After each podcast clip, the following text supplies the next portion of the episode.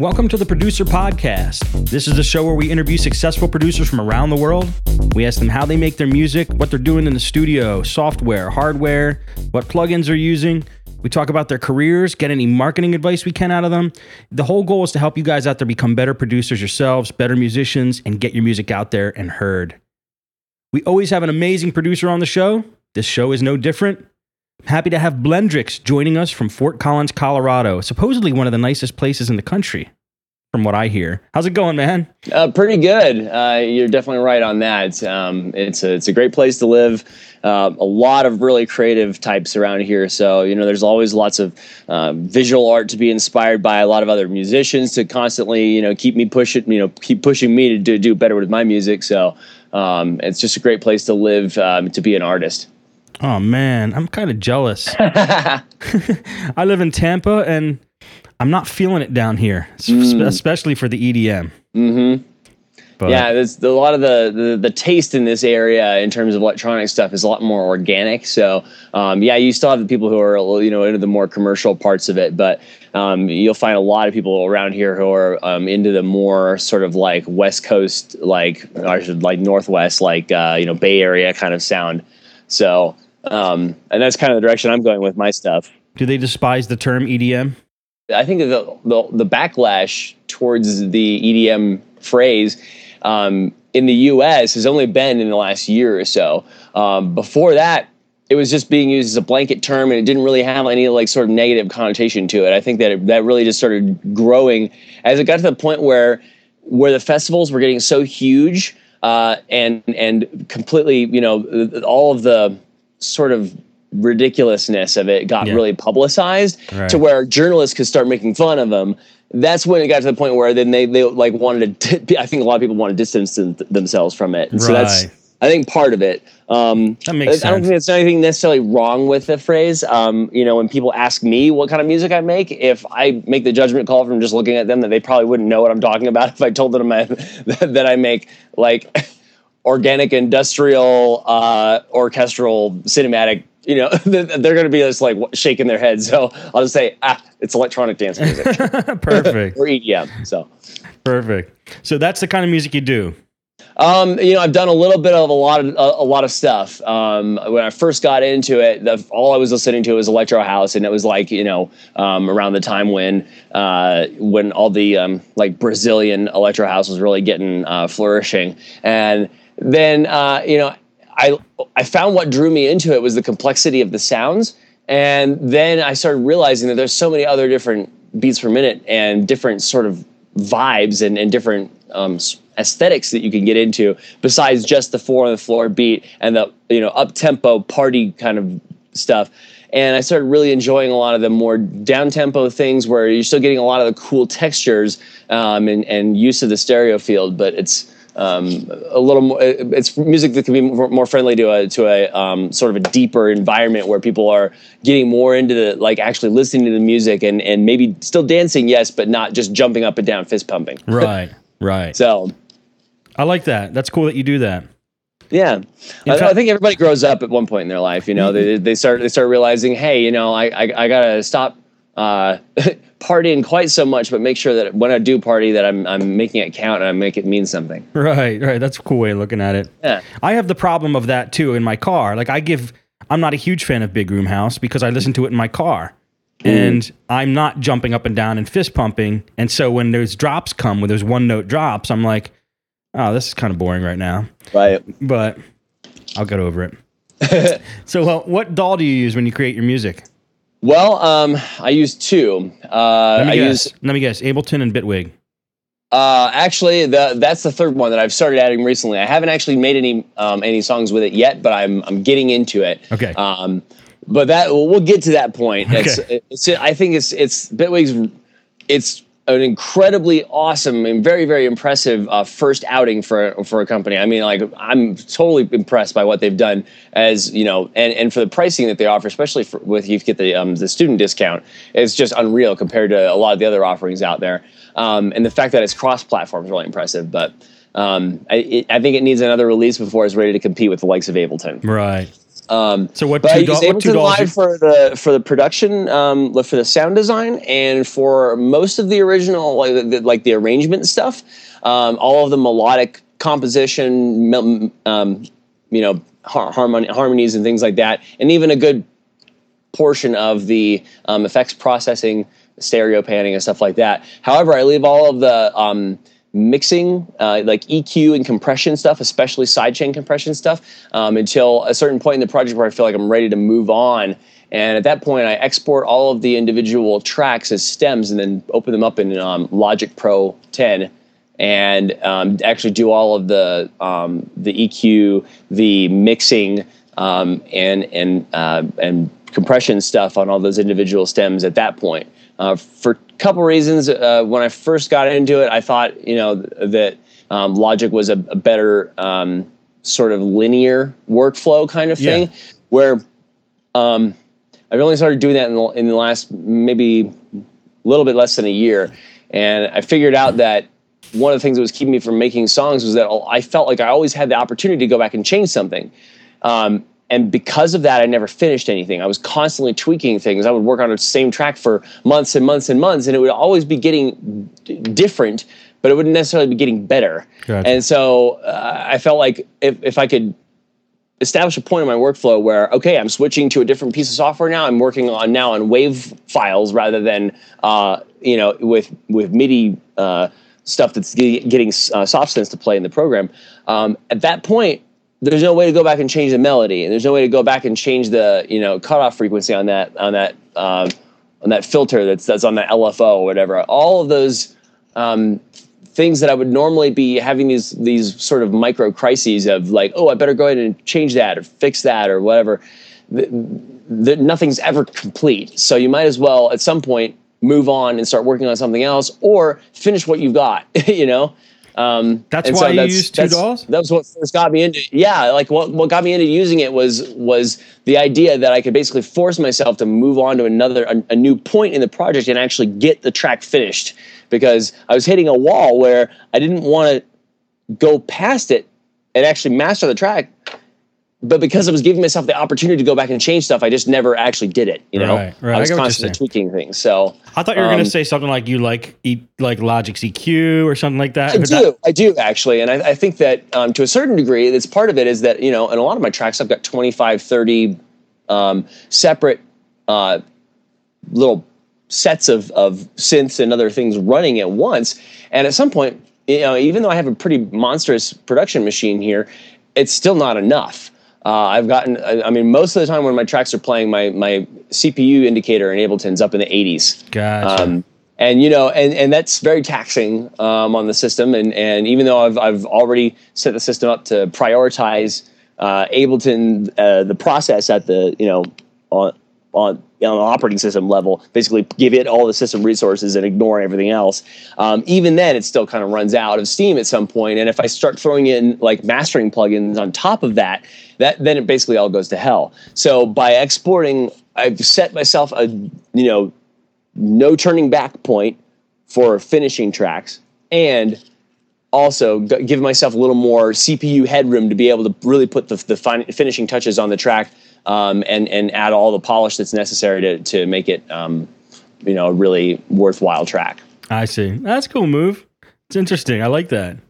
So it's Whatever- also whatever nice it takes to get with the- more than one. Like, I- go ahead. There must be a lag here on our Skype. What, whatever it takes to get the song done, you know, and Yeah. it sounds like you're doing it. Um, I was just gonna say it's, it's also really it's it's nice to be more uh, familiar with more than one DAW as well. Even if there was no other reason than just to teach myself a second DAW, and you know I'm doing the same thing with Bitwig now. Is uh, you know I've got a little project that I'm going to start producing um, a track or two in Bitwig just to just to teach myself that program through and through. Um, so yeah, it- I'm with it- you. I, I like using them all. than to try it. Yeah, I like using them all. I use, I mean, I'm up right on my shelf here. I got FL Studio, Cubase, Sonar, um, Magix, Samplitude. Mm. I love them. I mean, it's just it's just fun. They're very, very, very different, but they Mhm. all they all have the same purpose, and uh, you get some different. You just get different flavors out of each one. Yep. Some better than others. Yep. Tell us about your workflow. How do you write a song? Um, that kind of depends on the song. Um, I've had some songs where I was instantly inspired by an event that I was attending, and when I say instantly, I mean literally. I would be at a show um, at there's a there's a um, there's a venue that's about a block and a half down the street from my apartment in downtown Fort Collins called the Aggie Theater, um, and there have been times where I've been at a show there and I've gotten literally so inspired by the artist playing there that I wait until that track is done, turn around and walk out the door, run back to my studio and start working on something because I can't not do that in that moment. Wow. And for, to a certain degree, it's it's you know it's kind of nice because I've got the luxury to do that. Um, so you know most people probably wouldn't you know get in their car and drive away from the club that they were at that that night and then go start working on something at home. But um, you know I I've just I've got the flexibility where I could work on something for half an hour and then decide I want to go back to catch the end of the set or whatever. Yeah. So but it's um you know sometimes it's really spontaneous like that and then there are other times where there's an idea that's been festering in my mind for months and months about uh, either a specific um, sort of musical concept that I want to work on, like a specific sound design technique, or um, in the in the case of the EP that's um, releasing this week, uh, it's uh, it, politically motivated, um, or maybe not politically in the sense of the you know Democrats and Republicans kind of sense, but in the in the sort of um, our place in society sort of sense. I gotcha. I so, gotcha. um, you know, we can talk about that more later on if you want to. But uh, you Yeah. know, what really what really turns me on is uh, you know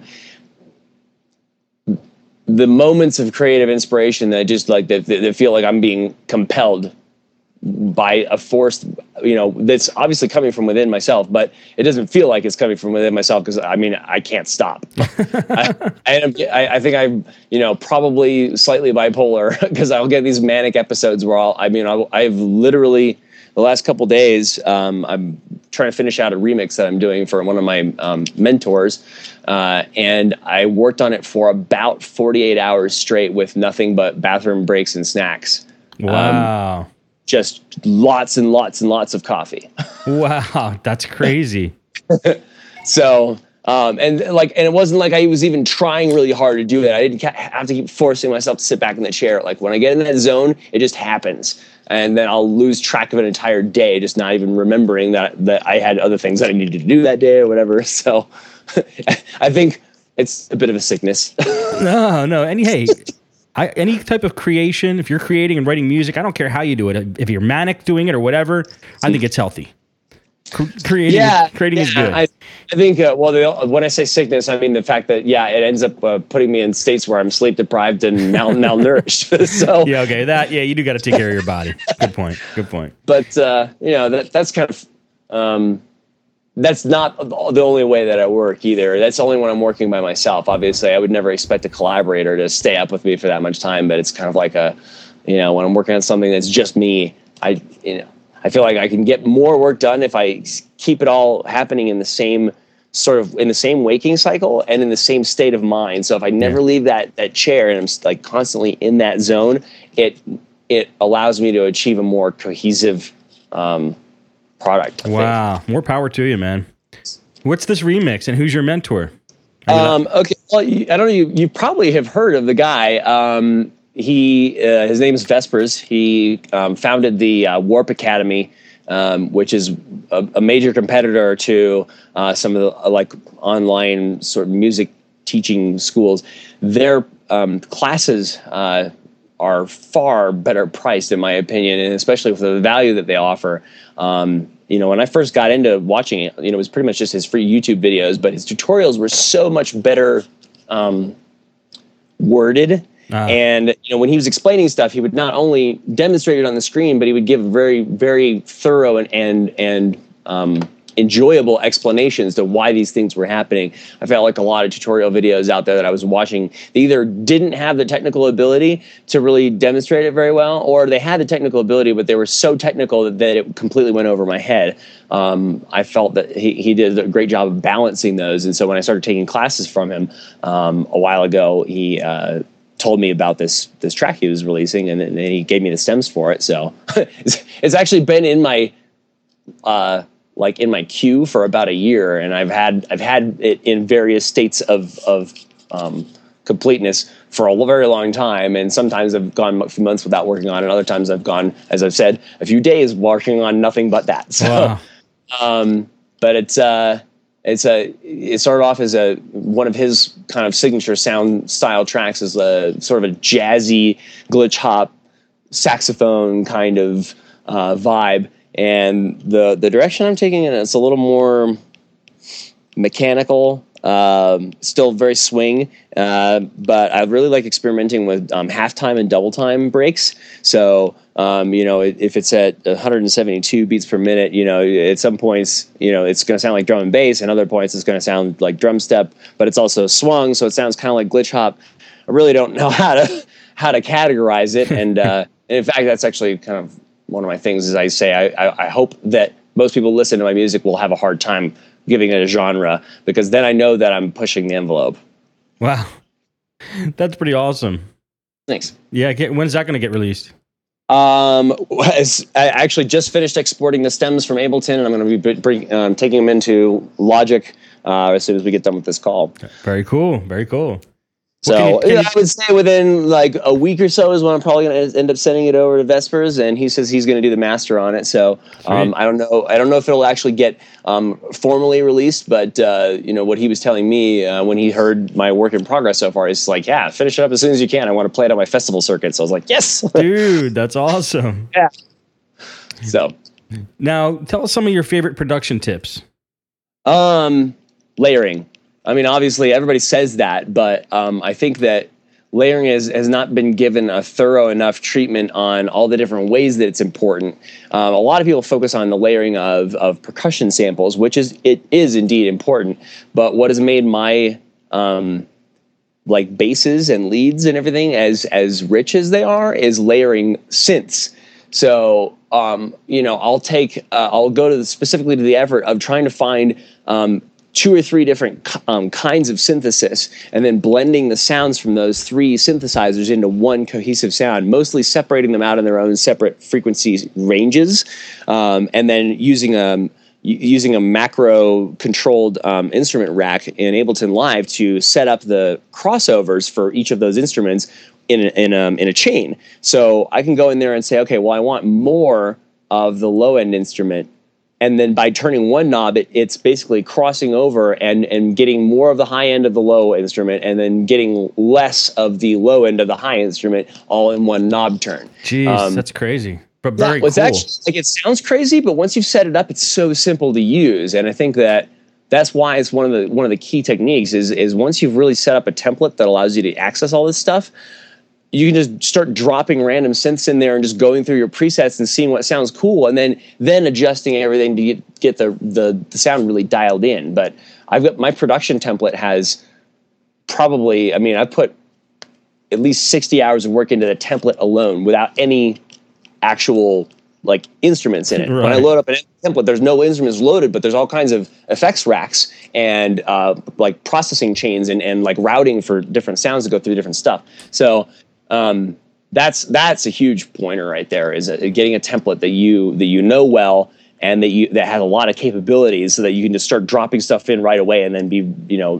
get good sounds out of it right away to make sure you stay in that creative zone. Right. That's really cool, man. That's a hell of a template you got there. and it's gone through revisions too. And in fact, the one that I'm using right now is um, is it's quite a bit updated from the one that I put out on my YouTube tutorial videos. But um, I need to make a new one that covers all the new features and everything. Uh, so that'll happen at some point here. Uh, once this EP is out and and the the remix is done uh, for Vespers, I'll actually fi- finally be done with all the work on the music stuff that I can begin focusing a little more on the um, sort of the music education and the, and the promotion aspect of uh, music. It's, it's it's you can't ever be doing both at once. It's they're kind of di- different states of mind. I yeah, think. yeah, yeah. And I, I do want to talk more about that because you do have videos and stuff that's very cool. Mm-hmm. We'll get into that later. Sure. But um, what about soft synth? What's your favorite soft synth? Um, oh man, there's so many. Uh, I I can't really say that I have a favorite.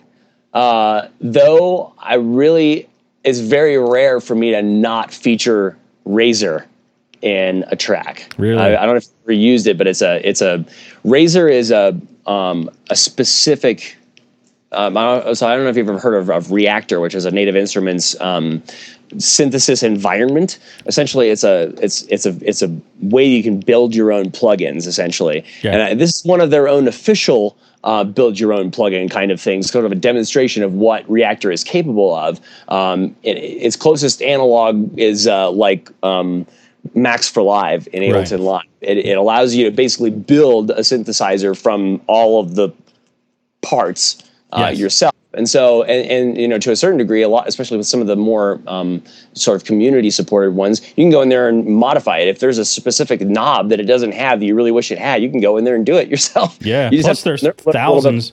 Plus, there's thousands of already pre-made ones from the community. Yep, absolutely. So, but in particular, I really, really enjoy the the textures that come out of Razor. Um, it's an additive synthesis, um, which, and, and considering how very, very popular subtractive synthesis always has been, um, additive synthesis just gives, um, I think, a little more unique flavor.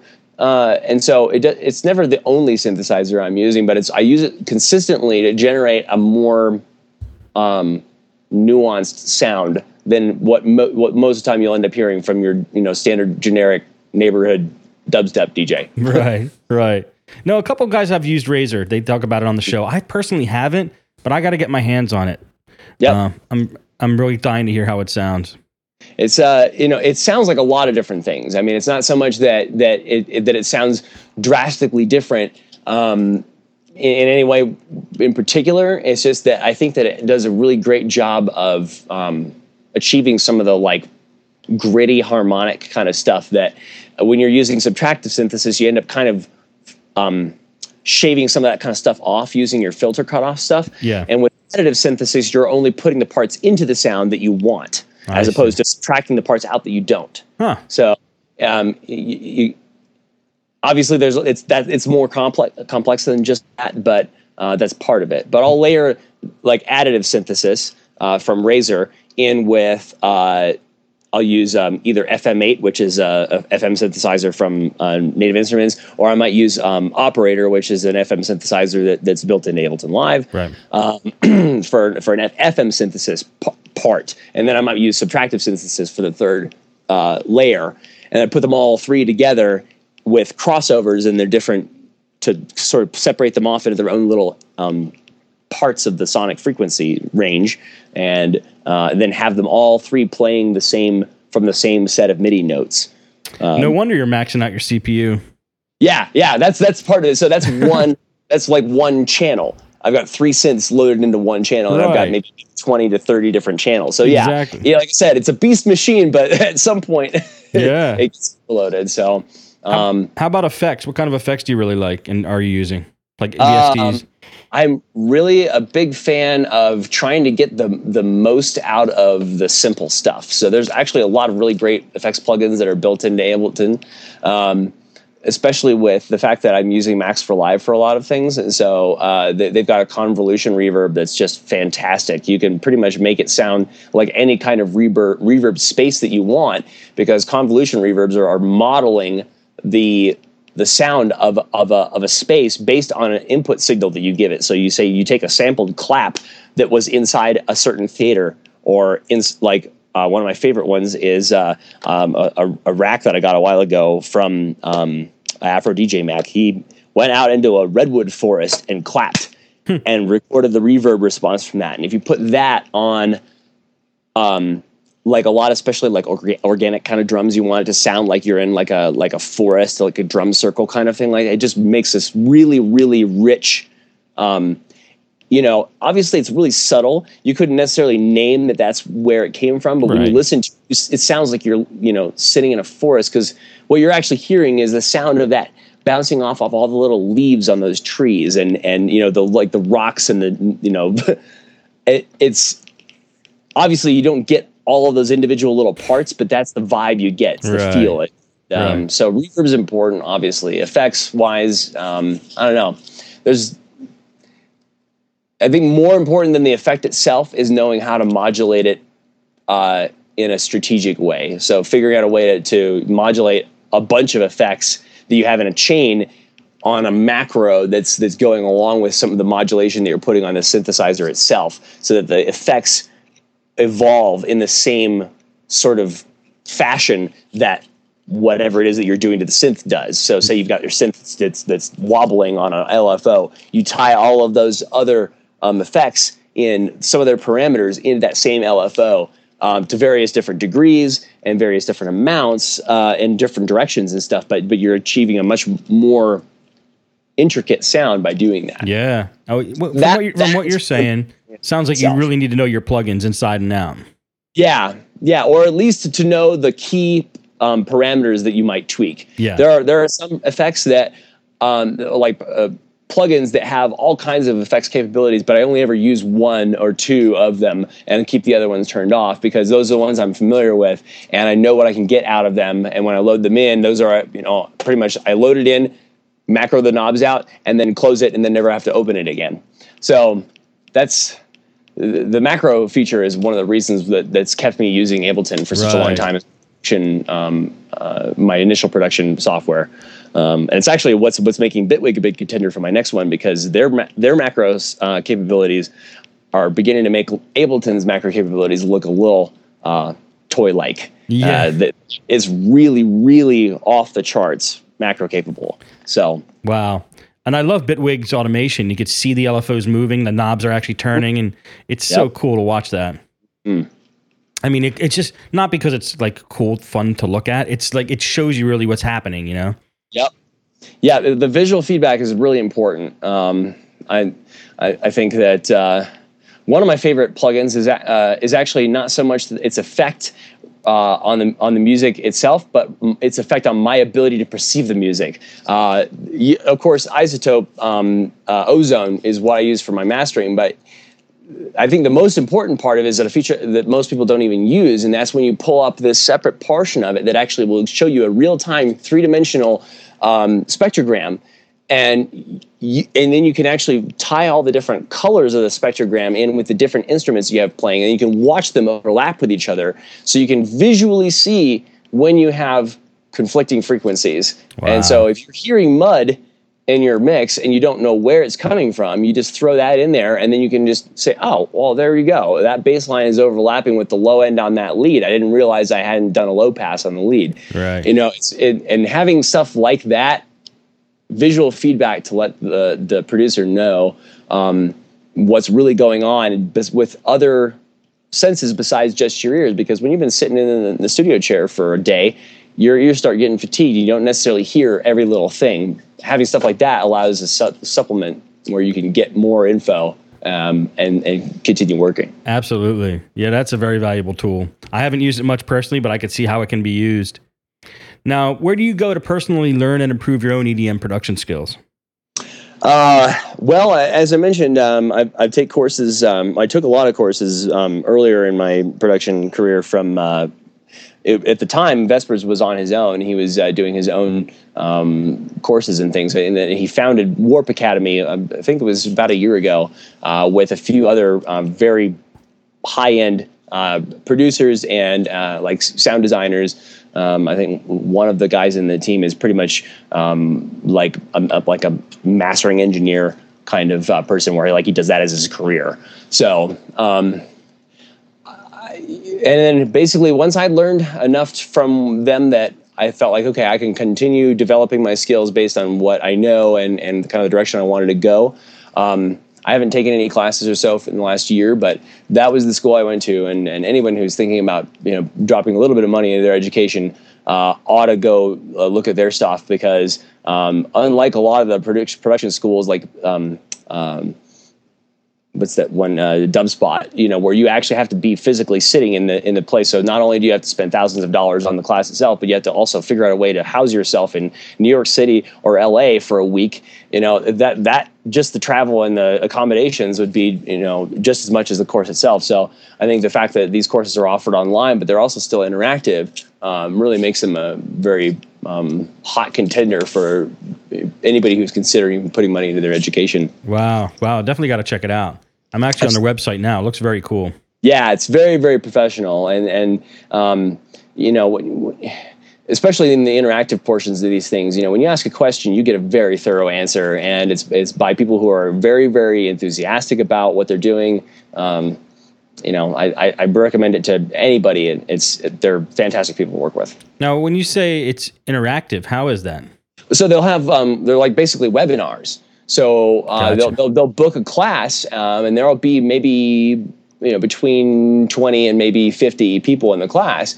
And then like during the webinar they'll have um, a demonstration portion where they're you know they're they're doing like an hour's worth of, of showing you stuff. And then the rest of the time is basically like we'll field your questions now. And not only will they actually just answer the question in speech, but they'll demonstrate on the screen what it is that you're asking about, and and uh, and then of course those um, those are all recorded, and then they send out the links to download those videos to anybody that's taken the course. So um, makes it so that you know any questions that you had, you'll get them specifically answered to the way that you asked the question, and you get a record of it you can keep in your archives in case you forget how to do it in the future. Wow, so that's amazing. I've kept all the videos that that uh, that I took from from uh, when I was studying under Vespers and and like I'll I will consistently go back to them um, when I feel like I'm getting stuck on some point and right. you know see all right how did he handle that that one thing?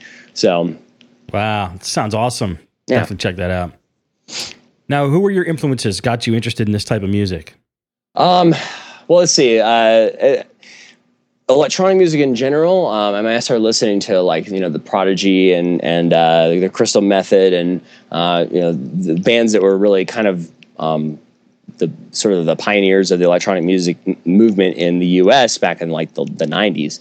Uh, I was listening to it at that time. I didn't really have any interest in producing it. Primarily because I didn't think I could. I thought that you had to like you know go to a studio and to do it just like every.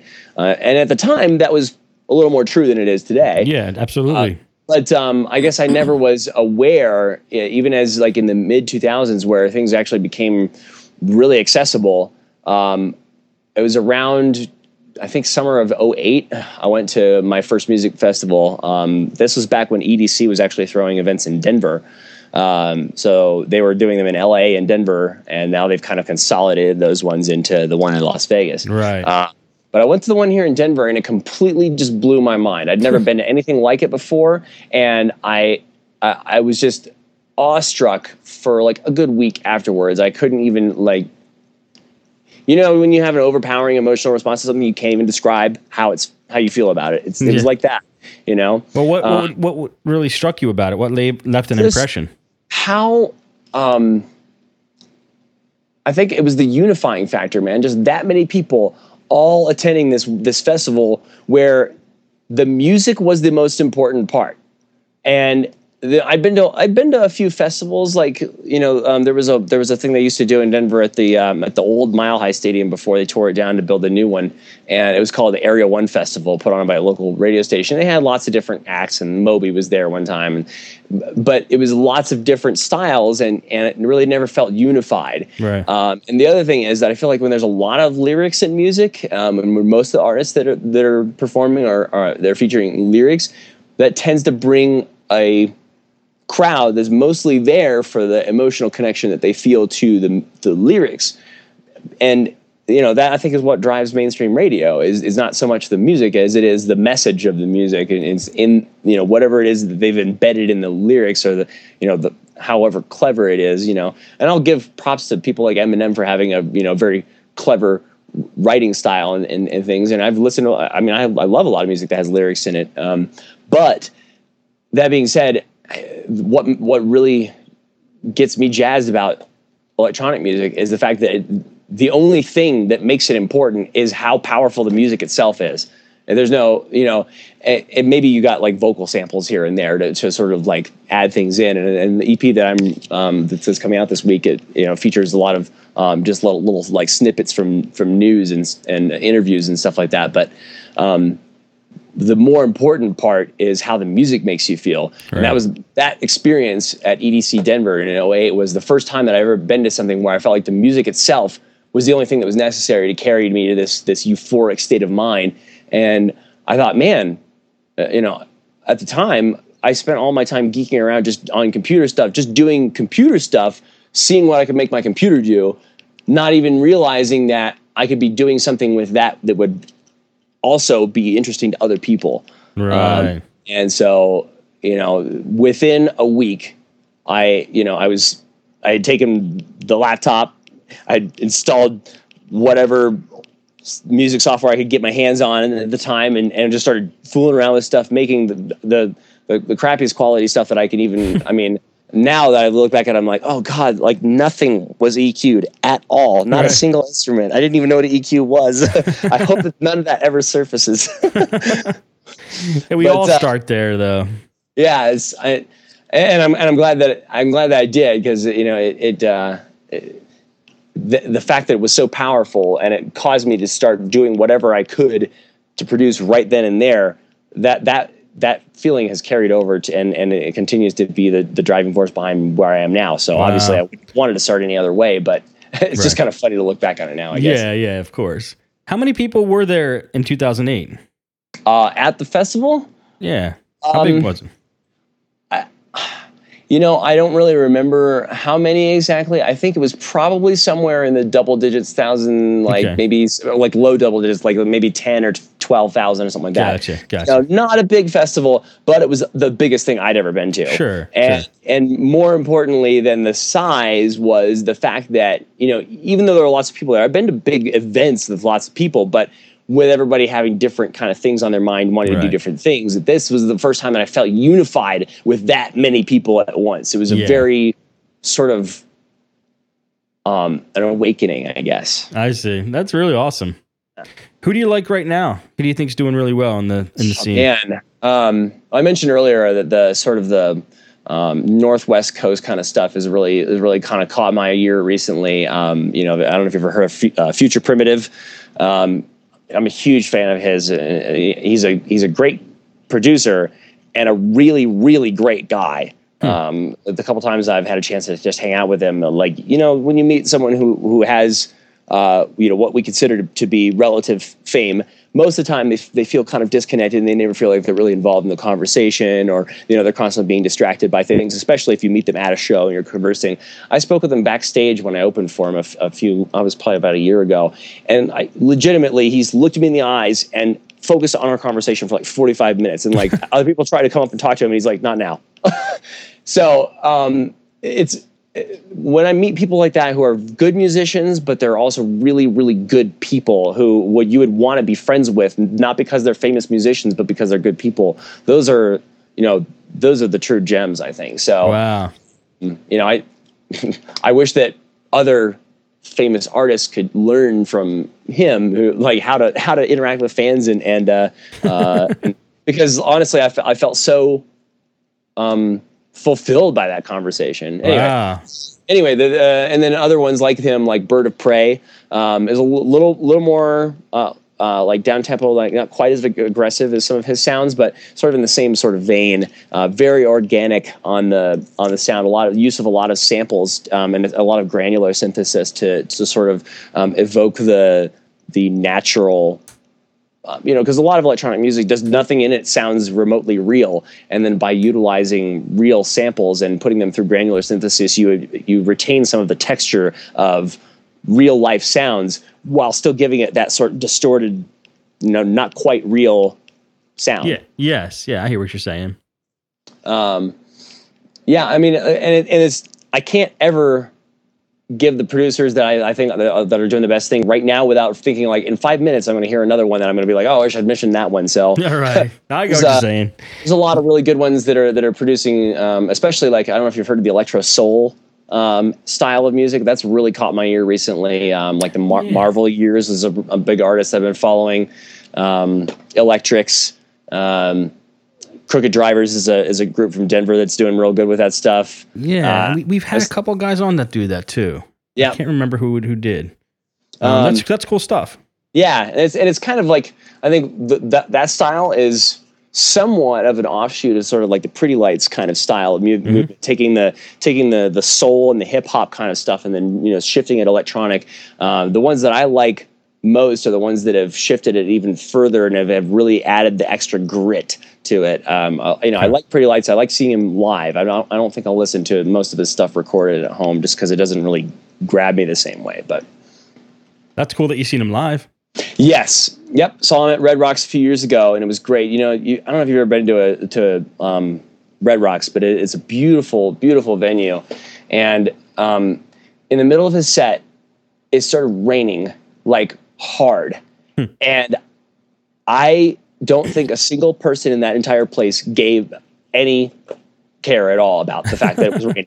I looked around and not a single person had left. We just kept dancing and it was raining so hard and everybody was just getting soaking wet and it did not matter at all. Wow. And like just being in that in the zone where everything is it doesn't matter what the environment is doing around you right then because that, that doesn't affect you the same way that the music does. So Right. that's that's the power that I'm that I'm trying to you know sort of jack into is that you know getting into people's hearts so so um to get integrated so so much into the emotional aspect of it that, that the you know kind of everything else melts away. That's that's a cool purpose, man. I love it. Yeah. Now, what what would you say is the highlight of your career thus far? Oh man, uh, hmm. I don't know. I've, I've opened for some pretty big acts, uh, and I, I felt like I've, I've done a you know a good job at it. Uh, I think as far as the highlight though was when I finally um, transitioned to from being just a DJ uh, to actually doing live production stuff. So uh, within I think it's been a little over a year now that I've actually been using my guitar in my sets. So um, I have uh, an electric guitar that runs in through a specialized device that has um, uh, it's like two components. One of them is a sound card, so it takes the analog sound from the guitar, runs it into Ableton. I do processing in Ableton uh, using like Guitar Rig, um, and then the other part of it is is actually using uh, pitch tracking to uh, uh, send MIDI signal to Ableton as well. That basically plays the same notes that I'm playing on the guitar. So Wow. with one, and then I've set up a, an instrument rack in Ableton that half of it is the analog signal from the guitar, making classic analog guitar rock kind of sounds. The other half of it is a you know sort of guitar oriented electronic synthesizer aspect of it and i've set them up to kind of play with each other in the stereo field and um, you know a little bit of reverb from one bleeds into the other channel and vice versa so the, i set it up so that really there's no way to tell one sound from the other necessarily. You can Yeah. tell that it's like it's it's like a, a guitar and a synthesizer had a baby, and and there's really no no line drawing separation between the two. But then I've got you know iPod Touch that's mounted on the guitar that I can crossfade back and forth between those different elements. So if I reach a part of the song where I feel like the analog guitar would tell a better you know representation of the, of the sound I'm trying to convey right then, I'll just kind of crossfade to just that. Or if I you know reach a part where you know this part just needs a really grimy bass line or whatever, I'll just switch to that and then use that guitar for that part. So um, That's really cool, man. I love how you have that an iPod Touch on there that you could use as like a little Yeah. a slider on it. That's It's- awesome. it's kind of hackish though. Like it's uh, what's holding it on there is like Velcro straps and stuff. It's really Yeah. it's really uh, um, very thrown together. Uh, I'm really excited to have. Um, I actually f- helped fund a Kickstarter campaign for. Um, uh, this product called the Guitar Wing, which is uh, just shipping like now, I think. Um, it's uh, made by Livid Instruments. They developed a, a few years ago. They developed a guitar that w- that had a bunch of MIDI um, buttons and sliders and stuff built into it. But it was, you know, it was it was custom. It was a one off, and and I, Right. th- they, made it, they may have sold a few of them, but they're really expensive. They basically took the same concept of having buttons and sliders that are right there at your fingertips, right uh, like where the pick guard would be on the guitar, and they took it and basically made a prosthetic that you could slip over the bottom horn on an electric guitar, and then it connects Bluetooth to your laptop, and then you can basically use the buttons right there with your picking hand to then you know broadcast extra modulation information to the computer about what you wanted to do with the the, the uh, signal that you're sending it from the guitar. So um, I'm really looking forward to having that come in because it'll be a much more, um, I, guess, designed rather than sort of thrown together solution. I'm, I you know I couldn't help. I was I just pulled up some pictures of it. I had to see what this thing looked like. Very cool, and it could fit on any guitar. Yeah, pretty much. I mean, I don't think it can fit on an acoustic because it's got acoustic, thin enough right. for it to clamp on. But yeah, I love it, dude. Oh, let me know how that turns out. Yeah, absolutely. Only thing I'm concerned about at this point is that it looks like it has to use its own little USB dongle, and I'm like, okay, well, I'm already using one for the guitar, one for my sound card, and that's the only ones you get in a MacBook Pro. So I'm like, oh man, "Ugh, I'm gonna have to get a USB hub that has power on its own, and I would find another outlet to plug into. Uh, first world problems. yeah, that's getting a little complex. Anyway, So uh, let's talk about marketing. What, what have you found as the most effective way to market your music?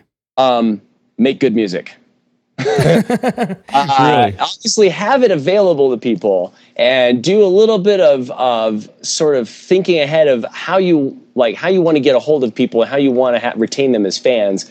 So I've set it up so when people want to download my music, when they've heard a track that they really like, instead of just letting them download it off my SoundCloud and they've got it now and that's it, I have it set up so that they um, have to put in their name and email address. And then as soon as they do that, they get an email directly from my email account that says, Hey, thanks for signing up. Here's the link to download the track. And I will not ever email you unless I have something really important to tell you about, like a new release or something, or if I'm playing a show in your area. So um, they, uh, you know, I would say only maybe two or three percent of the people who have signed up on my list um, have given me like obviously fake info.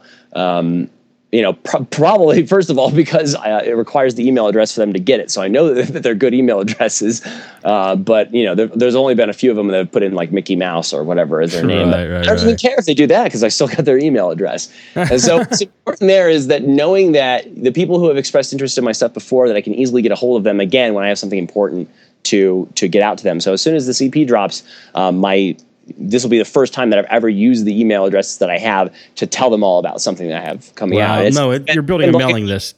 That's the way you make money. That's the way you make money online. That's a smart thing to do. Right, right, and uh, you know, and email transcends all the social media stuff. You don't have to pay yeah. Facebook twenty dollars just to make sure that your email list gets them. You know, you, when you have an email address, as long as you you know aren't sending it all from your own personal inbox and you use like an, e- an email service like Mailchimp or something like that to send it out, then you know that it's actually going to all get out there without your account getting flagged for spam or something. Exactly. So. Exactly.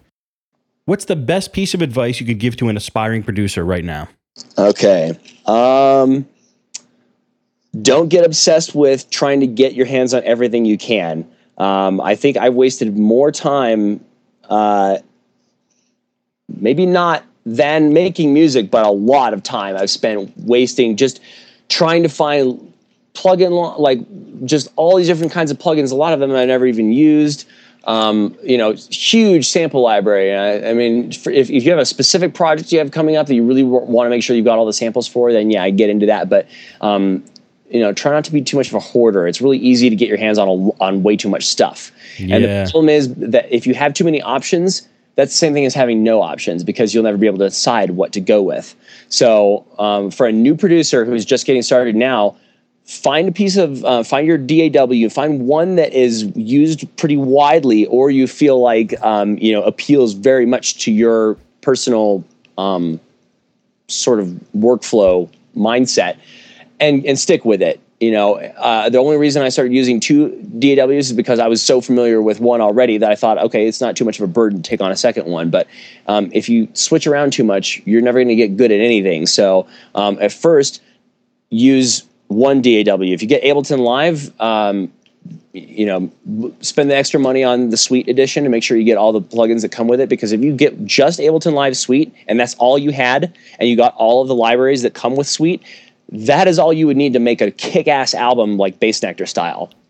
And right. Because they, the, I mean, the, the libraries that come with Ableton Live Suite are like 50 gigabytes. It's ridiculous how much you get from just that. So if you're going to spend money on something, do it right. Find something that has a, a very, um, you know, impressive offering where you can have it all in one package, um, and uh, and and stick with that until you actually feel like you're running out of um, where your creativity is exceeding the, the limits of your uh, um, of your medium. Right. And you start right. getting more stuff. If I could go back and change anything in particular, it would be that the order in which I pursued things. I I, I, I pursued all kinds of avenues that never panned out in anything because I either didn't get the workflow for it or I just didn't like the way that it sounded after I'd worked on it for a while. I'm like, yeah, I don't think I can get as much out of this as I can get out of the other thing that I already know how to use. I mean, um, people give a lot of uh, a lot of grief to people for using Massive, but it is still a totally valid uh, VST to use in, in in all kinds of stuff. Um, you know, it's not just dubstep. I've I've heard make, people make beautiful super, super saws with it. You know that that oh oh no you're you're gonna need Sylenth for that. Well. Hmm.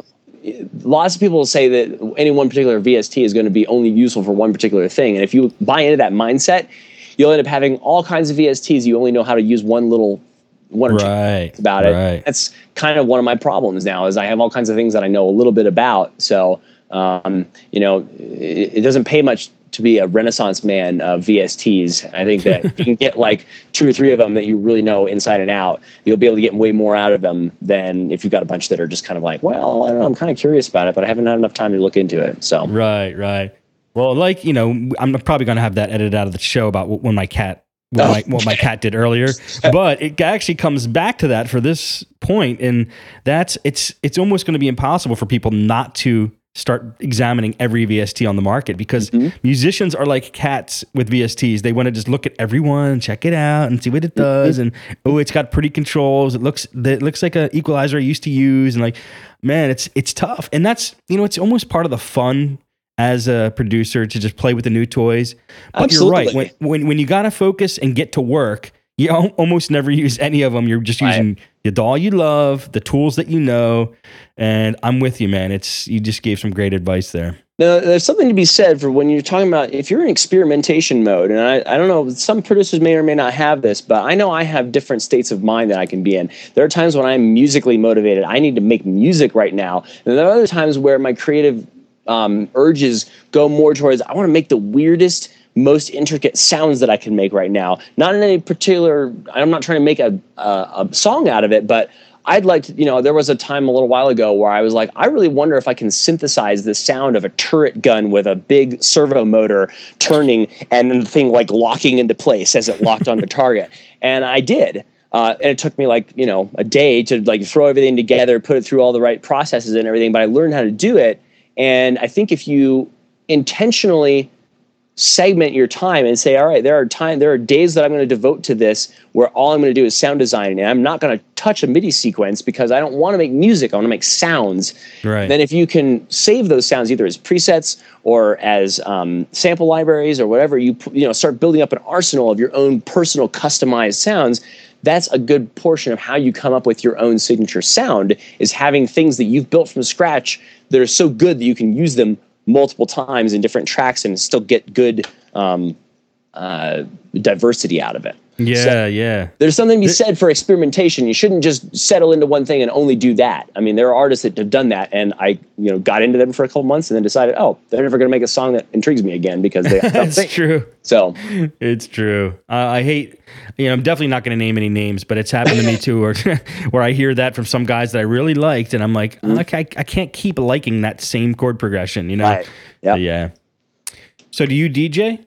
Um, well, so the the obviously everyone knows DJ stands for disc jockey. Um, you know, I, I have a pair of CDJs, but I've never used them to play out live. I pretty much got them so that I would know how to do it in, in case of emergency. Uh, and now I'm getting ready to sell them. So, uh, but, but I felt like DJing has such so many limitations in terms of what you can do um, to make the experience more memorable for the, for the audience. You know, it feels like everybody's a DJ these days, and, and it really doesn't make any difference whether you're using a laptop and a controller, uh, CDJs, or a straight 1200s. Uh, you know, any of this stuff, all you're using is pre-recorded material and um, relying on your ability as a turntablist uh, to to come up with all of the creativity aspect of it.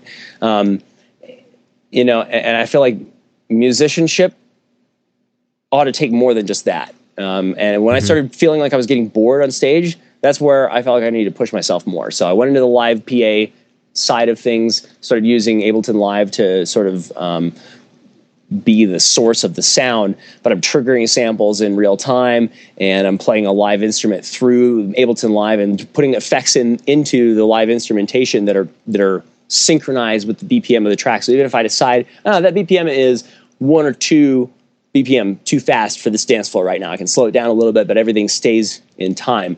And you know, a lot of traditional DJs will you know look down their nose at anything that is automatically synchronized to a tempo. But I think that technology marches on regardless of what anybody thinks of it, and Right. and the time for people to be snobs about that is done.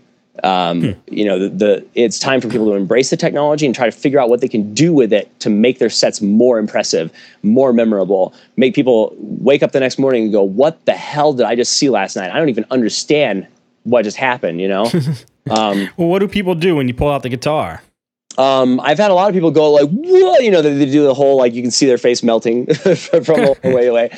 Uh, but uh, you know, for the most part, I seem to get pretty good, um, pretty good reactions from it. I've had a, a couple people who are like, "Man, what, what, are you trying to be a rock star or something?" You know, and I'm like, "Look, man, I'm just, I'm just trying to use the instruments that I know how to play to try to make this a better experience for everybody listening to it." And I think that to a degree, when you bring the analog instrumentation in that has its own little imperfections and and sort of uh, uh, nuanced stuff, um, that that makes the music so much more connectable People people mm. people connect so much more with a person who's playing a real instrument than somebody who's just up there pressing buttons. They don't know what those buttons do. You might be playing solitaire for all they know. So um, th- that's that's kind of why I wanted to do that is is to you know maintain the musicianship, the the, the musical so the artistic integrity is, is a phrase I like to use a lot uh, because uh, you know if you're not challenging yourself, what's the point? Yeah, you know. Um, I say, I say if I don't do something daring enough to po- like possibly end up screwing me up in every set, then I'm not trying enough things. That's so. true. It's true. That's hard to confront, though. I mean, you get to a nice, comfortable spot where you know everything front and back. If you want to start getting ex- yeah. like you know playing some live stuff and f- the fear of screwing up, yeah, that might be enough to discourage some people, but it's yeah, worth it. It might it's depend on the venue. Like if I was playing yeah. at Red Rocks or something, I might, you know, I might not be quite so daring. But uh, right, you know, right, right. one thing about Colorado is that I, I, think a lot of the fans are very forgiving, and they they respect the fact that I'm trying to push the envelope. So even if I do screw up, um, you know, first of all, I move move past it really quick. I don't like, you know, like turn everything down and get on the mic and be like, "Oh, guys, I screwed that up. Did you hear?" Huh? so, you know, I just try to keep going and, and get through it. But um, but I, I, think that that's part of making the experience of being a club goer or, or being a, a, festival attendee um, worth it you know, it costs a lot of money and it costs a lot of time to be a fan. And I think that I owe it to anybody who comes to one of my shows to do everything I can to blow their minds. Yeah. And if I'm not, then you know, I, I feel like I'm get I'm shortchanging them. Good point, man. I like that. Thanks. You got your exchange. Your exchange is in with the fans. Yeah, totally. And and you know, and I hope that by being involved with uh, you know in the conversation with all these fans uh, you know when when they give me feedback and stuff that allows them to help kind of like blow my mind in some ways like oh I didn't even think of that. I ought to try to some do something else you know? The whole idea of using I use iPads to control Ableton uh, while I'm doing these sets. And the whole idea of doing that kind of came about as a result of uh, I had a set when I first got into it where my EQ is a little off, and uh, I had a fan come up to me afterwards and be like, "Oh yeah, your treble was a little high." I thought, man. If I'd been able to like get out from behind the decks and just kind of like see what was going on while that was, then I would have heard it and I could have adjusted for it. So I started using the iPads, and now I'm never really just behind the decks anymore. I'm either like moving around on the stage, or I'll even like even sometimes the fact they're wireless. I mean, I, have gone out on the dance floor and danced with the the the people there for the show while still playing and triggering samples and stuff. It's uh, wow. So you know, I think that fan feedback is really important to that. So you know, I try to blow their minds, and they try to make sure that uh, you know that they tell me everything that they can that they think would make um, anything that I'm doing better. So, right. Awesome, man. I love it. So, do you have anything in your studio, like hardware, that you just love? You'd like to talk about? Um, yeah. Uh, so, I mean, I mentioned the iPads. Um, I, I like using them uh, not only for the um, you know live on the stage kind of stuff, but they're really fantastic for use in the studio. Um, there's an there's a free app for use with Logic, so I use that for my mixing and mastering. And then there's an app that I uh, paid for a little while ago uh, called Touchable that I use for controlling Ableton Live, um, and it gives you really integrated control of that stuff. So I wouldn't necessarily call it hardware. It's more like um, just really efficient uh, workflow um, m- sort of enablers, right? Yeah. Uh, then as far as hardware goes, um, I have a, like uh, you know, sound card is really important. Got to have a, a, sound card that that is that is high quality, especially if you're doing recording stuff. You want to be able to get a good sample rate to, you know, so if you're going to stretch it around, that you won't get a lot of artifacts. Um, what are you using? Uh, well, up until recently, I was using um, an Edirol FA101, which is a FireWire powered card. Uh, goes all the way up to 192 um, kilohertz sample rate, which is just ridiculous. Like it's off the end of the spectrum. I would never actually record at that. Um, but it died uh, a painful death recently. It like woke me up in the middle of the night. I, I thought that my apartment building was being strafed by some like warplane, but it was actually just the sound that my sound card makes when it dies while plugged into a big speaker system. um, so yeah, I, am uh, currently using the, the sound card that I use for DJing out um, in the studio. Uh, so I'm hoping to find a, a, good deal on like a Focusrite or um, or something like that. Um, what sound card do you use playing out? Just like a? Uh, it's just a it's a it's a Native Instruments. Uh, I think this is like it's one of the ones that's like um, out really out of date. It's not.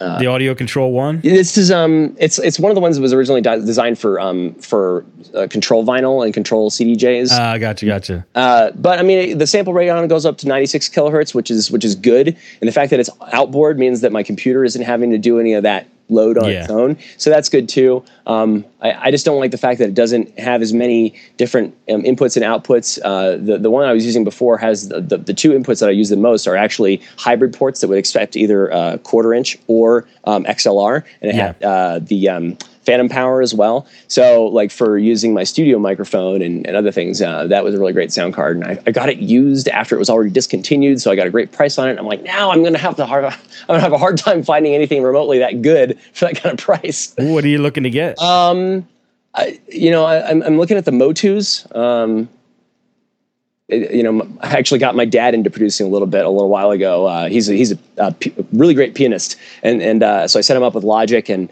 um, and sort of the I think I oh yeah I gave him. Um, you ever heard of uh, the Giant? Native Instruments has a has a um, a library called the Giant for uh, for the Kontakt um, plugin. And oh, it's, a huge piano. Like really, really amazing, like grand piano that has like two two different modes. It's got the uh, anyway. We're getting we're getting too far off the hardware track here, but hmm. Um, though I guess the one thing I wanted to mention uh, that uh, uh, we haven't talked about yet is the headphones. Um, getting a good pair of studio headphones is, is, a is a really key. Um, you want to have your your monitors be uh, you know set up at the right angles and stuff like that. And I, I, actually have a subwoofer that I can turn on and off with a push of a switch. So most of the time I produce without it, but I want to make if I want to make sure that the sub bass is actually hitting the right way, I'll turn the sub on to make sure that it sounds good. Um, but then the headphones are important too because you we want to be able to make sure that you're getting your stereo stuff sounding really good. If you want to, you know, hear something that a sound that you're trying to make sweep from left to right, or if you want it to, you know, fade from the background into the foreground, that kind of stuff is it's a lot easier to tell if you have good stereo, um, good headphones. So um, I use a pair of Sony's here in the uh, in the studio. They're actually a few years old. I probably ought to upgrade at this point, but I have other more pressing matters at the moment, but at their uh, MDR 7506s. Um, they're decent. The uh, the ones that I uh, that I use when I'm playing out live, though, what's more important than the sound quality is the way that they perform in a live setting and how that affects your performance. So uh, the ones I use out when I play out live are V-Moda headphones. They're um, LP2 crossfades. Um, they are built like a tank uh, the head, the, the band itself uh, doesn't have any joints or anything in it. One of the problems I had with Pioneer headphones when I first got into DJing is that the joints would constantly break because they're made of plastic, and right. once your plastic starts getting infested with the you know over the years even months in some cases of, of like sweat and like salt and stuff like that getting in there just kind of like it causes everything to break down prematurely. Um, the v-modas i've had now for probably two years. And uh, i mean i don't hold back when i play shows. I get sweaty and these things are just they're rock solid. Um, really, sound the sound isolation is great, which is also really important. You want to make sure when you're wearing headphones and you're trying to play live and use the headphones for monitoring um, and for cueing.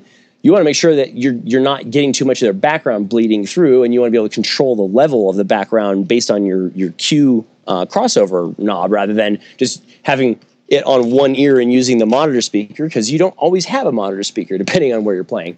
Right. Um, so these are they're built really solid. They have a um, the the headphone cord itself detaches on both ends. Um, and it has like a built-in microphone too. So if you like are you know out you're doing um, producing on the road while you're in between shows and you need to do a, a, call with someone, like you know for instance if we were having this conversation and I was on tour, I would plug my V-Modas into the laptop port and the way that, that, it's it's hooked up, it's it's set up just like the iPod uh, headphones, where it's got a microphone built into it. And right. um, I actually have a video that I did um, on YouTube where I'm using the V-Moda headphones as my um, my microphone source. Um, the the the, mic, the headphone cable is um, made with uh, Kevlar, so it's really really really strong. Wow. And, um, the, it comes with two cords, one like short one for you know just using in in the you know when you're doing using it at home or listening to your iPod or whatever, and one really long one for in the booth and you're running around between different decks and stuff. Um, there and and to top it all off, it comes with this really awesome hard shell case that zips open and closed, and and then has a carabiner that can attach to your like to to a D a ring on your backpack or whatever. So when I'm walking into an event, I've got my backpack on and my headphones are just hanging off of a little strap, and I don't have to worry about them. They're in their own protected case. I don't have to worry about them getting crushed or anything like that, and and they just they go with my bag wherever it goes. So wow, um, that's a great piece of hardware. Just being good sound. I mean, they they make great sound, but they're I think what's more important than things sounding good for live stuff. Yeah. Your your your headphones need to be well designed. They need to be able to make it through several years of of performing on the lo- on the road and, and abuse uh, that that road equipment tends to get more than studio equipment. So um, I'd say that there was a, that was probably one of the best buys of uh, of hardware that I've ever done. That's awesome. So, which one of your productions are you most proud of? Um, well, uh, up until recently, I actually some of my some of the very first tracks that I worked on and, and released, I thought had some of the best um, creative um, output. However, uh, with ha- having just completed this EP, I feel like uh, when it gets out there, this is the stuff that's actually I'm gonna that sets the new standard for what I consider um, good music for me. So, um, of course, nobody's heard it except my close friends and um, my label, but it's uh. You know, the, the, stuff that I was working on before really didn't incorporate a lot of the um, the organic elements and the um, sort of the, they're trying to make things a little bigger sounding now. So I'm going with more orchestral stuff, um, sort of cinematic in, in a sense. Uh, so um, it it has not been a linear progression. There were some of the tracks that I made more recently that I didn't think were as good as some of the ones that I made earlier, but now I feel like the stuff that's about to come out is is probably my best work so far. Sweet. Uh, When's it coming out? Uh, it should be um, the, the. It's a three track EP. Um, I'm releasing the first track on the first, and then um, the second track on the second. Uh, then on the third day, it'll be the, re- the official remixes of the second track. And then the fourth day, of course, July 4th, that day is uh, I'll be releasing the the final track on the EP. And that track actually has um, probably one of the more powerful, sort of politically motivated messages in it that is centered around the idea of, you know, our, our country and our um, ideals. Independence? Yeah, it's, it's, um, the the the bridge has a um, a minor key adaptation of the um, the Star Spangled Banner in it uh, because of the the fact that there's been so many um, really really bad scandals that have happened recently that have really ruined or very, at least very very badly damaged America's credibility in the international community as being um, uh, you know a, a, a defender of uh, of right versus wrong. You know, yeah. now we're in kind of a gray area. Now we we participated in torture and um, you know started wars that turned out to not have any motivation other than mm, helping out our oil buddies. Uh, right.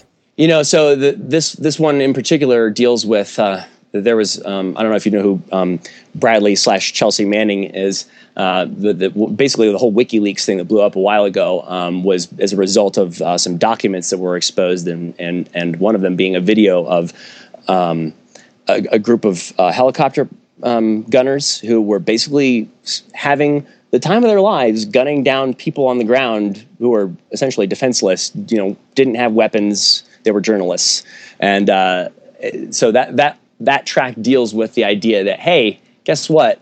If we don't start thinking about what we're doing as a country and, and trying to make, you know, as, as, as civilians, we need to be more informed uh, of the decisions we make in our, um, in how we deal with our legislators and things to, to make sure that they know, hey, we care about how we look when we come across the rest of the world. We don't, we don't want to be world, world police. We want to be the, the, you know, the leaders who, you know, people respect, not because, but not because they, they think we're going to shoot them. gotcha. So, anyway, that's that's what that song's about, and the whole the whole EP is about just kind of the the, the wrong directions that things have been going in this country recently. So, um, Gotcha. I, I try not to be a negative person in general, and, uh, and and most of the time my music isn't necessarily negative, uh, but this one I felt like it was a it needed to be said. Uh, yeah. So that's uh, I think part of what why I'm proud of it is the fact that I'm I'm actually using the platform that I have as a way to to get more people thinking about this very important issue. Um, you know, not because I want them to vote for anyone in particular, but because I want them to be more informed citizens. That's good, man. I commend you for keeping your integrity in Thanks. on what you believe. Tell us more about what you're you're doing. You have some projects. Uh, you're releasing an EP. Uh, what would you like to uh, plug, and what do you want people to, to do after listening to you on this show? Where do you want them to go? Um, well, they should find me on uh, social media. Uh, you know, Facebook, SoundCloud, Twitter. Um, I even have a MySpace page, although I don't really keep up with it. um, and, and just reach out to me, Blendrix. Um, if you're interested in production in particular, which I'm assuming most people who are listening to your show are, connect with me on YouTube. Um, the videos that I have on there, uh, I I think that some of the stuff, in particular, um, I have a, one on there called Ableton um, Freshman Seminar, which is about four hours long, and it's it's it gets very in depth, and it was actually filmed with a live uh, classroom environment. So there's I actually fielded some questions from uh, people who were in that classroom. So um, and I, I try to be as thorough as I possibly could in that. So if you really don't know anything at all about Ableton, you want to get into that. Uh, I'd say that's a great video to start with. Um, I also uh, help facilitate a couple pages on Facebook that are d- related to uh, Ableton tips and tricks and stuff like that too. So, um, you know, yeah, if you want to get in touch with me, that, that stuff is the, usually the best way. Um, I also respond to messages on pretty much any of my um, accounts. Like I'm not one of the people that's just going to get a message and be like, oh, another fan, delete. um, you know, the, like, I, I legitimately will interact with people if they have any questions at all about production techniques or, um, you know, uh, they want some promos tracks or whatever, see whatever I'm working on. I'm happy to give people work in progress stuff and be like, "Hey, I'll play it out, see how it sounds. If you hear anything that's missing, send it back. Tell me what I, what I should fix." Right. Um, you know, I'm I'm never above accepting um, criticism from from anyone. It doesn't matter if it's uh, another music producer or someone who doesn't know anything about the music at all, because um, you know, if you can hear, that's pretty much your only criteria. So- right. You're qualified. Yeah, yeah, enough to to have an opinion. Whether or not that opinion is based in like a, a large amount of knowledge or not is yeah. Some some people are going to have a lot, and other people won't. But what's real, what's most important is if they don't like how it sounds, it doesn't matter if they don't know how I made the sound. If it doesn't sound good to them, then I want to know that. So Exactly. Exactly. That's good, man. Very gracious of you. thanks. Well, that's, that's what it takes to get better. You know, like you, Oh, yeah. I think everybody needs to realize that you know this this scene isn't big enough for egos. We ha- we ha- we have to be willing to listen to everybody's opinion on stuff, and um, you know, and if we want to make if we honestly want to be better musicians, we have to listen to everybody's feedback. And if you know if they're generally interested in our genre of music, but then don't like what it is we're making when we're doing possibly something wrong, um, and be willing to at least look at the idea that maybe they just don't have the taste for our stuff, and we have to be okay with that. Or oh, maybe there's a way I can interest that person. You know, it's kind of like the, the DJ mentality. The DJ mentality is like, all right, I'm gonna. I don't care all the people that are on the dance floor right now. I'm I'm looking at that guy standing over there in the corner texting on his phone. What does it got to take to get that guy dancing? You know, um, and that's I, I think producers have to think the same way too. Is like you know that that we have to we have to try to reach out and make our music appeal to more people. Yeah. I love that, man. I- And I love what you're all about. It's, Thanks. it's very cool and it's great for the industry. Thank you. Do you have any final messages you'd like to say before we end off? I guess keeping in in the uh, with the idea that most of the people who are listening to this are are um, other producers in various stages of development. Keep at it. Um, you will get frustrated so many times. You you will want to quit. You'll want to walk away, and um, possibly more commonly, you'll want to produce something that you don't necessarily enjoy just because you think it'll finally get you the exposure that you want. Don't go down that route. Uh, so many people have already done that, and it hasn't paid it hasn't played out well for them in the long run. Yeah of course it makes them possibly a little bit more popular in the short term but in the long run first of all they have to deal with two things. They're jumping on trends which now means they have to disown everything that they want every six months just to make sure that they're staying popular. And they have to deal with the sort of the guilt of abandoning their artistic vision Um, so you know, decide from the beginning that you want to make something because you want to make something and you want it to mean something to you and you want it to mean something to people who like it and you don't want to have to worry about whether people like it because it's similar to something that they heard at a big festival that they went to. You know, uh, so many people jumped on the big room house tra- chain. You know, I don't necessarily have a problem with big room house as a whole, except for the fact that I wouldn't produce it myself because I don't feel like it would challenge me. But it doesn't necessarily mean that I think people shouldn't make it. But a lot of people jumped on making it because it was just the easy thing to do, and they thought that it would make them popular. And yeah, maybe it gave them a few few more fans, but the, are those fans really into it for them? No, they're into it for a, for a fad sound that caught on really quickly. And you know, like a ton of people made all kinds of like different versions of the Macarena when that came out. You know, they had Christmas Macarena. Is anybody caring about that now? No. right. So, you know, do you want to be the Christmas Macarena guy when you pick up some new genre that just came out? No, stick to your, you know, stick to your principles and you find have music that you want to make.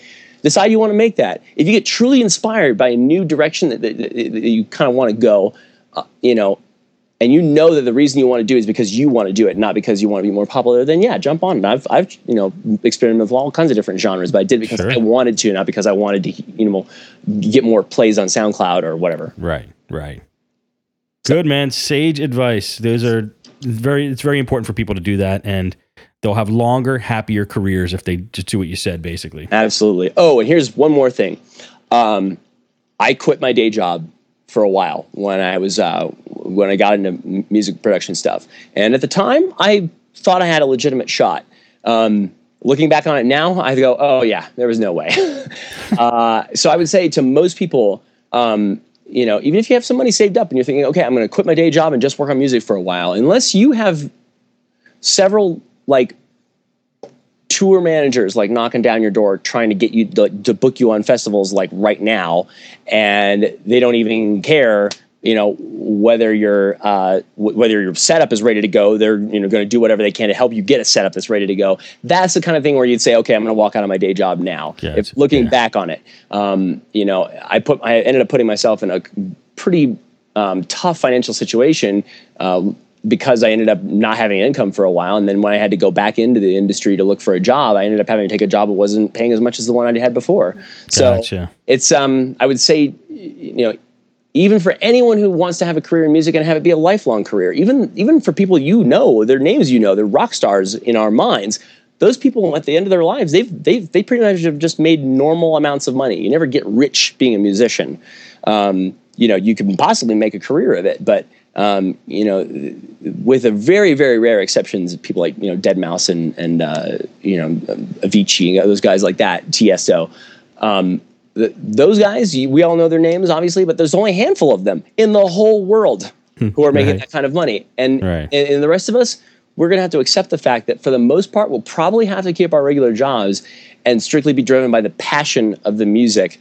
It has to be a hobby and then only when it begins itself exceeding your other income stream for whatever it is you're doing as your actual um, career, that's when you can start thinking about switching careers. And if I were to go back and give myself that advice, I, that's one of the things I would tell myself a few years ago is, hey, don't walk away from the day job. Uh, use your frustration with the, the, you know corporate lifestyle and all that kind of stuff as a, as a as a as fuel for making music. You know. Um, I see what you're saying. Yeah, don't put yourself in a terrible yeah, situation yeah. and, be stressed. And, being when, and when you're stressed about money, you can't make music. I figured true. that for a while, like a few months, I, I couldn't write a, a, song at all, but I was unemployed. So I wasn't really doing anything at all with my life at that point. And so I, I, felt like, okay, maybe I actually walked away from one of the things that was really causing me to be so passionate about the music. You know, right. when your time right. is constrained, you only have a certain number of hours that you're not at work and you can put into music, you really make good use of that time. And you know, obviously when you're not stressing about money, you don't have to worry about whether that is, you know, going whether you're going to be able to eat and whether that's going to prevent you from making music. So exactly. Good point. Good point. I hear you, man. And people need to apply that definitely. yeah. All right. Well, Blendrix, thank you so much, man, for coming on the show. Uh, you gave some incredible information. People thank are going to be getting so much out of this, and uh, I'm sure they're going to be better for it. I, I sure hope so. That's I'm you know the whole reason that I started the whole YouTube channel thing is because I felt like, man, I've learned a lot of stuff from, you know, just experimentation and also just from learning from other people. So I thought, you know, there, I have my own sort of approach to teaching people. I hope to get the uh, the information out there in a way that helps people. And so I've, I've had positive feedback in the past before, but I always appreciate getting more more of it. But more importantly, if anybody has any ideas about how I could make any of the instruction stuff that I have out there better, I'm I'm way more excited about constructive criticism than I am about, oh, good job, bro. so Definitely. Yeah. So yeah, got, if I can say anything to the fans, hey, check out my stuff on YouTube. And if you think that, you know I should add something more, or if you think I droned on too long about a particular topic, tell me, and I'll uh, I'll take that into consideration. Awesome. Yeah, definitely check it out, guys, and uh, do what he said. Hit him up. Thanks. Yeah, man. Well, thank you very much. I hope and I hope everybody enjoyed the show. That's going to be it for the producer podcast for today. See you next time.